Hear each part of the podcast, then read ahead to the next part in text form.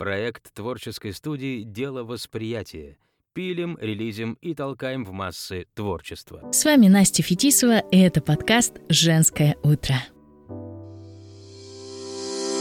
Идеальный завтрак. У каждого, я думаю, он свой. Какой он у меня? Каждый раз разный, это точно. Сейчас очень модно говорить об интуитивном питании и вообще о питании в целом. У меня с этим трудно. Утром всегда много суеты, иногда не понимаю, что я хочу съесть и вообще хочу ли съесть я что-то. Или может быть это обманчивое какое-то состояние. Одно из моих любимых выражений сейчас – никакого правильно. Да, однако, что касается здоровья и питания, все-таки тут есть определенные правила, да, которые я бы хотела привнести в свою жизнь и в жизнь вообще в целом моей семьи. Поэтому мы пригласили в наш подкаст «Женское утро» важного гостя. Это нутрициолог Дарья Зарябина. Даша, здравствуйте. Здравствуйте, Настя. Спасибо за приглашение в подкаст «Женское утро». Даша, расскажите, пожалуйста, немного о себе, о том, чем вы занимаетесь. Нам очень интересно.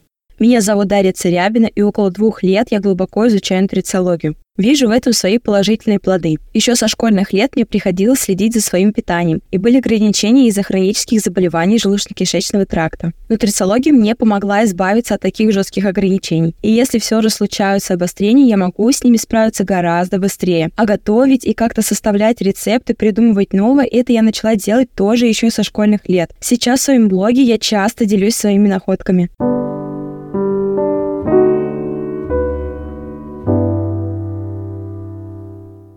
Сейчас все больше говорят о том, что нужно начинать утро со стакана воды. Я пью утром теплую воду, и это, кстати, дает мне такое а, некое ощущение сытости. Нет, правда, я после этой процедуры не хитрый, вообще не хочу есть. Расскажите, правда ли так важно пить воду с утра и какую? Нам нужны все секреты. За ночь на стенках кишечника накапливаются токсины, слизь, отходы пищеварения. Теплая вода смывает эти продукты жизнедеятельности нашего организма со стенок кишечника, тем самым запуская процессы пищеварения. Такая вода работает как щетка, счищает остатки непереваримой пищи со стенок желудка и кишечника. Благодаря этому при регулярном применении теплой воды утром натощак и в течение дня проходят запоры, налаживается стул. Употребление теплой горячеватой воды натощак увеличивает температуру тела, что ускоряет обмен веществ на 30% в течение 40 минут после выпитой воды. В результате организм начинает потреблять больше калорий, запускается процесс похудения. Также это помогает легче проснуться организму и запустить желчеоток. Желчь вырабатывается у нас непрерывно и скапливается. И с помощью теплой воды мы будем подавать ей сигналы, а в течение 30-40 минут рекомендуется позавтракать. Завтрак должен включать полезные жиры, и это также будет способствовать оттоку желчи, и к тому же желчь их будет хорошо расщеплять. Жиры и жирорастворимые витамины будут хорошо усваиваться.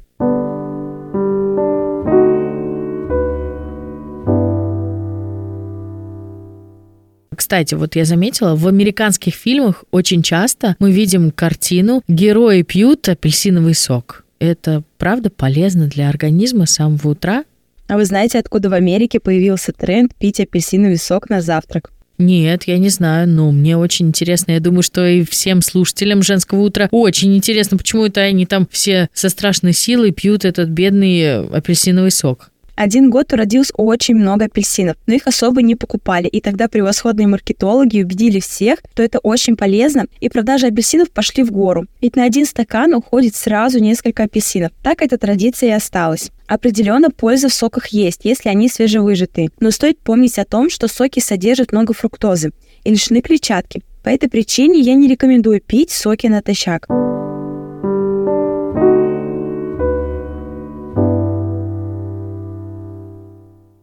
Если вы хотите выпить сок с пользой, то стоит знать, что лучше всего выпивать первые 10-15 минут после выжимки. Так сохраняется максимальное количество пользы. Исключение свекольный сок, ему необходимо отстояться 2-3 часа. В овощных соках меньше фруктозы. Также нужно понимать, что соки могут вызвать газообразование и бурление в желудке, а также процессы брожения. В соках отсутствует клетчатка, которая необходима для здорового пищеварения. На основе натуральных соков лучше готовить смузи из цельных фруктов, ягод и овощей. Так продукт принесет больше пользы. Еще стоит помнить, что фруктовая кислота есть в любом виде сока. Она негативно влияет на зубы, разрушает зубную эмаль. Во всем главное знать меру.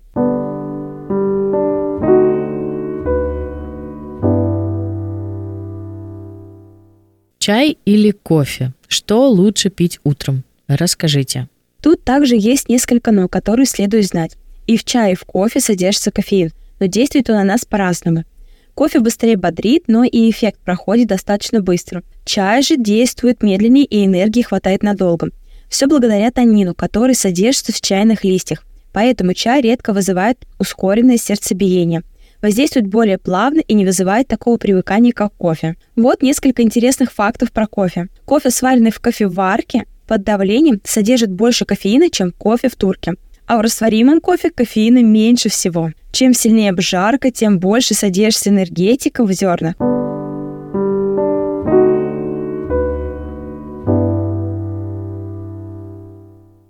Для чая играет роль температура и время заварки. Если зеленый чай заваривают несколько раз, в первую экстракцию входит около 70% кофеина, но улун и пуэр дают более высокую концентрацию в третьем и в четвертом настое а измельченный лист быстрее отдает кофеин, чем цельный. Есть, конечно, ряд положительных свойств от кофе, но при этом всегда сохраняется обезвоживание организма. Большое количество исследований крови показали, что кровь становится намного гуще после употребления чашки кофе. И да, конечно, есть ряд противопоказаний пить кофе. Я бы рекомендовала лучше пить воду хорошего качества и травяные чаи. Но если вы очень любите кофе, то стоит пить из хорошего сырья и не злоупотреблять. И лучше не на коровьем, а на растительном молоке.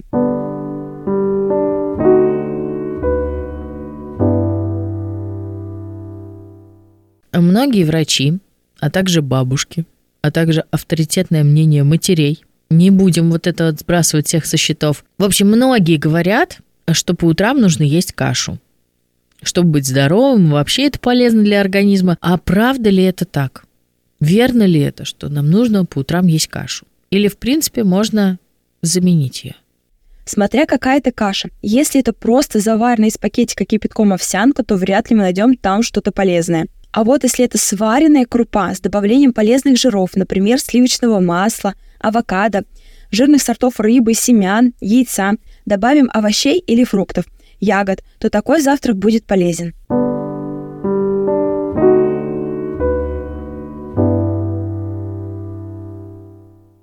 я думаю, что сейчас самые распространенные завтраки – это сырники, блины, ну, конечно, яичница и омлет. Что из этого вредно?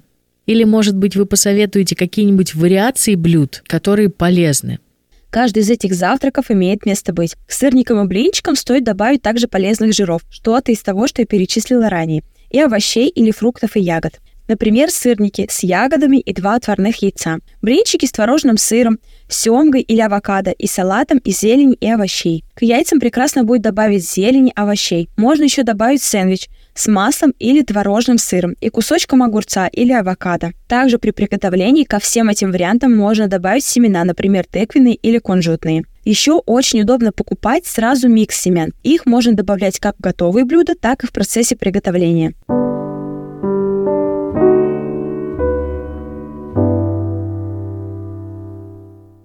Витамины утром. Какие лучше принимать в утреннее время суток и по какому принципу? Очень хороший вопрос. Часто бывает так, что некоторые утром или вечером просто пьют охапку витаминов, а через время утверждают, что они не помогают. Некоторые витамины мешают усвоению друг друга, и принимать их вместе – это просто пустую. Утром стоит принимать витамин D во время еды. Так как это жирорастворимый витамин, то, соответственно, употребляя жиры на завтрак, мы еще и обеспечим лучшее усвоение этого витамина.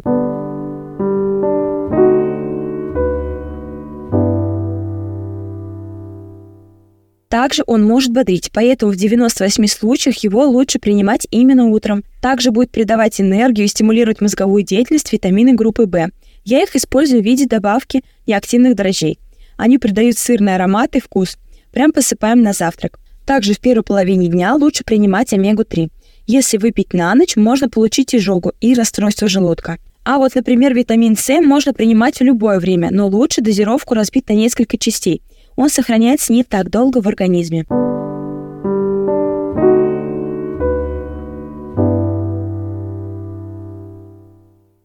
Остальные жирорастворимые витамины, такие как А, Е и К, можно принимать в любое время, главное с полезными жирами.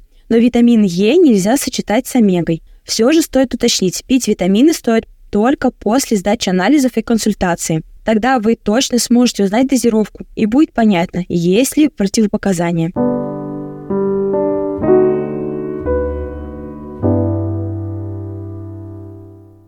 Дарья, какие рекомендации вы можете дать нашим слушателям? Относиться к себе с большой любовью, особенно к своему здоровью. Хорошо и качественно спать и вкусно и здорово питаться. Здоровое питание очень вкусное и разнообразное. Главное захотеть в этом разобраться. Прислушиваться к своему организму. Нас создали очень уникальными и умными существами. Наш организм всегда нам подсказывает, как и что лучше. Главное научиться правильно распознавать эти сигналы и работать с первопричиной, а не маскировать последствия. А также больше проводить времени на свежем воздухе, гулять и замечать прекрасное вокруг себя.